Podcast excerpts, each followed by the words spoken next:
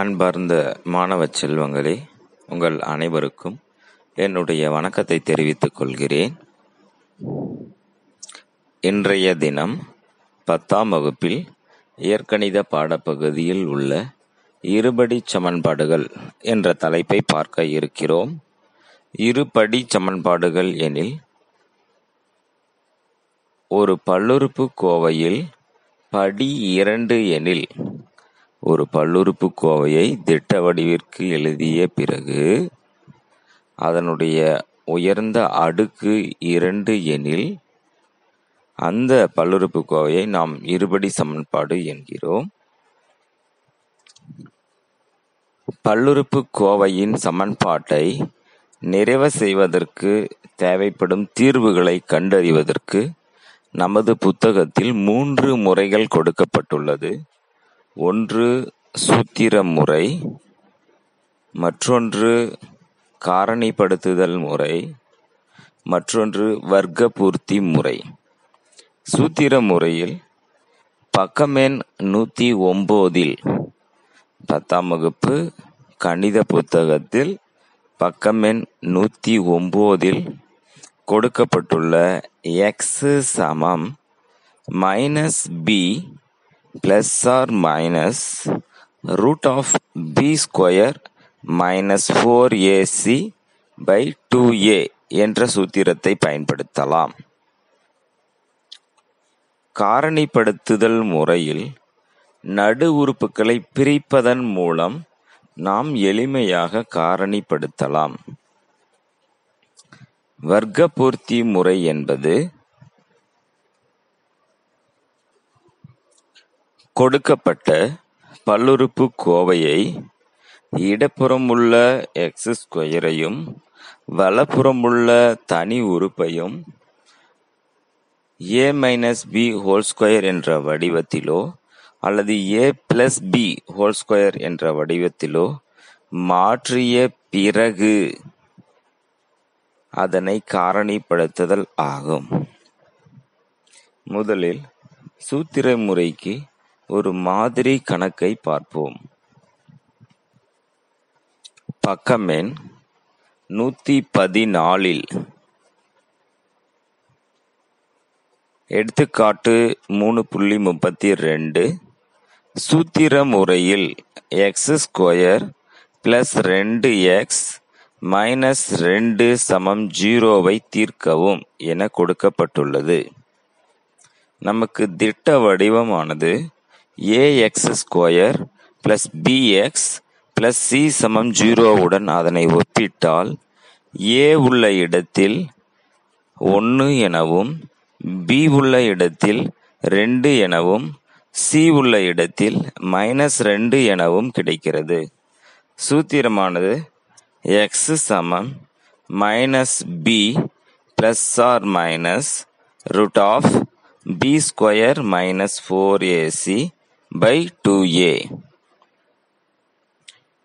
நாம் கொடுக்கப்பட்ட பல்லுறுப்புக்கோவையின் ஒப்பிட்ட ஏபிசியின் மதிப்புகளை அதன் பிரதியிட x = -1 + √3 எனவும் -1 - √3 எனவும் கிடைக்கிறது. காரணிப்படுத்துதல் முறையில் பக்கமெண் 112 எடுத்துக்காட்டு 3.26 தீர்க்க 2x² - (2√6x) + 3 = 0 என கொடுக்கப்பட்டுள்ளது. இதனில் நடு உறுப்பை பிரிக்க வேண்டும்.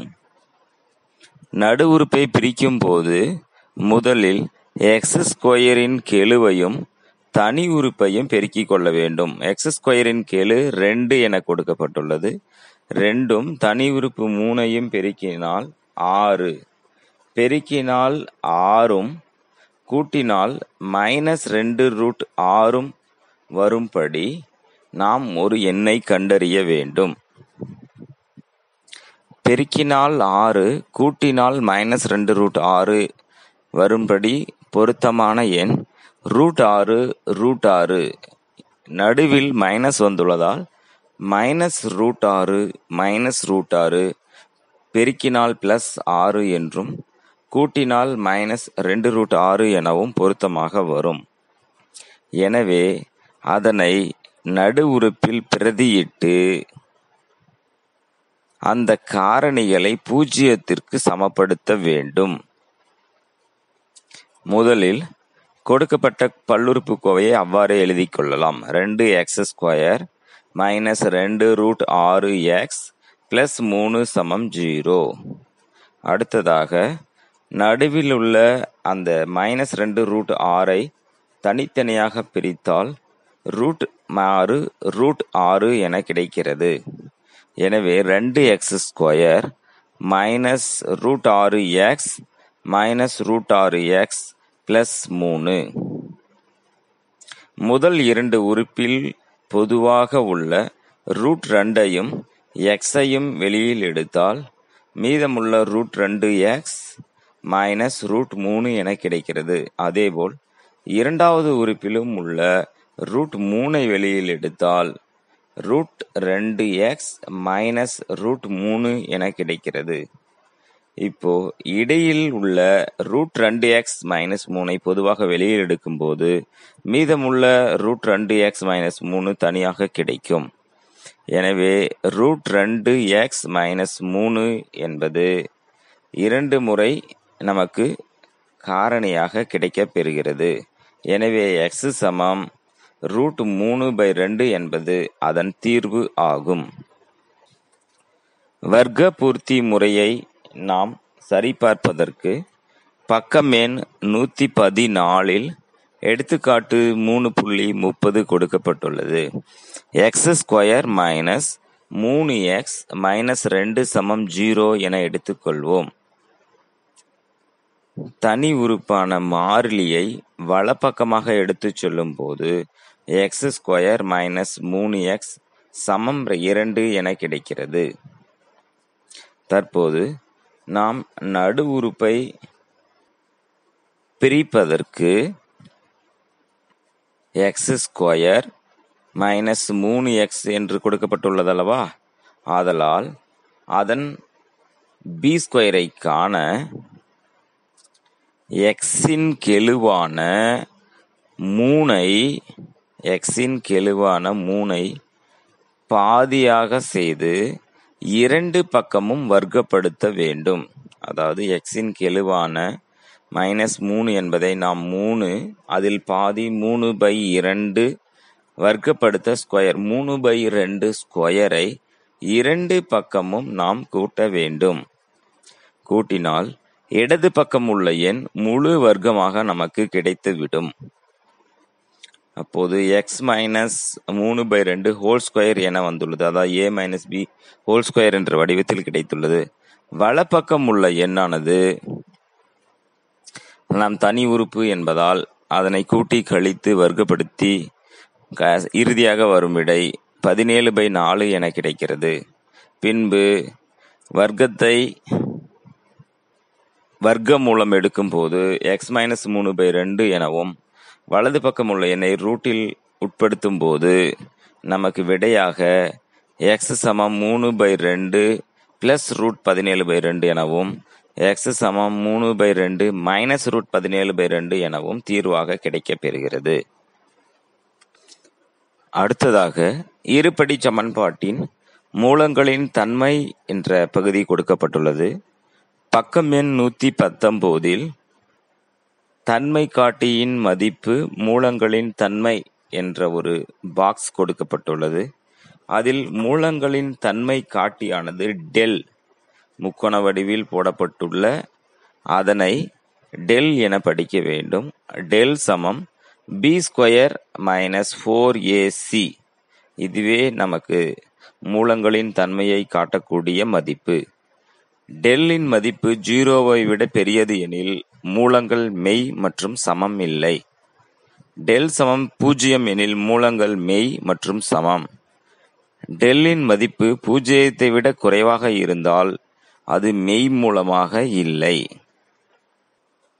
அடுத்ததாக பக்கம் எண் 121ல் இருபடி சமன்பாட்டின் மூலங்களுக்கும் கெழுக்களுக்கும் இடையே உள்ள தொடர்பை கண்டறிய நமக்கு சூத்திரம் கொடுக்கப்பட்டுள்ளது.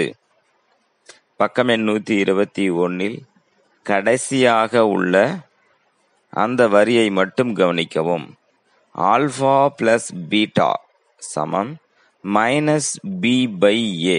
அதாவது மூலங்களை ஆல்ஃபா எனவும் பீட்டா எனவும் எடுத்துக்கொண்டால் அந்த மூலங்களை கூட்டும் போது நமக்கு மைனஸ் பி பை ஏ அதாவது சமம் மைனஸ் எக்ஸின் கெழு பை எக்ஸ் ஸ்கொயரின் கெழு என கிடைக்கப் பெறுகிறது.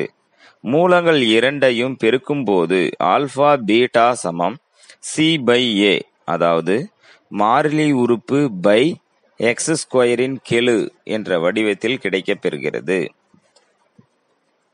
பக்கம் எண் 122 எடுத்துக்காட்டு 3.44 X square plus 7x plus 10 = 0 என்னும் சமன்பாட்டின் மூலங்கள் ஆல்ஃபா மற்றும் பீட்டா எனில் பின்வருவனவற்றின் மதிப்புகளை காண்க என கொடுக்கப்பட்டுள்ளது. அதில் முதல் கணக்கு ஆல்ஃபா மைனஸ் பீட்டாவை காண்க என கேட்கப்பட்டுள்ளது. முதலில் ஆல்ஃபா மற்றும் பீட்டா அதனை கண்டறிய X square plus 7x plus 10 = 0 என எடுத்துக்கொண்டால் அதனை சூத்திர முறையில் காண ஏ சமம் 1, பி சமம் 7, சி சமம் 10 என கிடைக்கப் பெறுகிறது. நமக்கு மூலங்களின் கழித்தலை மட்டுமே கேட்டுள்ளார்கள். ஆதலால் நாம் மூலங்களை கண்டறியாமலே மூலங்களின் கூடுதல் மைனஸ் பி பை ஏ என்றும் மூலங்களின் பெருக்கல் சி பை ஏ என்றும் நமக்கு தெரியும். மூலங்களின் கூடுதலான ஆல்ஃபா பிளஸ் பீட்டா சமம் மைனஸ் பி பை ஏவில் பிரதியிட்டால் -7 என்றும் மூலங்களின் பெருக்கல் ஆல்ஃபா பீட்டா சமம் 10 எனவும் கிடைக்கிறது. நமக்கு இயற்கணித முற்றொருமையான ஆல்ஃபா மைனஸ் பீட்டாவை காண root of alpha plus beta whole square minus 4 alpha beta என்ற முற்றொருமையை பயன்படுத்தினால் நமக்கு விடை 3 என எளிதாக கிடைக்கப்பெறும். இதேபோல் ஒவ்வொரு முற்றொருமையையும் நம்மால் கண்டறிய இயலும். இதுவரை உங்களுடன் கலந்துரையாடியது திரு மு. சென்னகிருஷ்ணன், பட்டதாரி ஆசிரியர், தருமபுரி மாவட்டம். அனைவருக்கும் மிக்க நன்றி.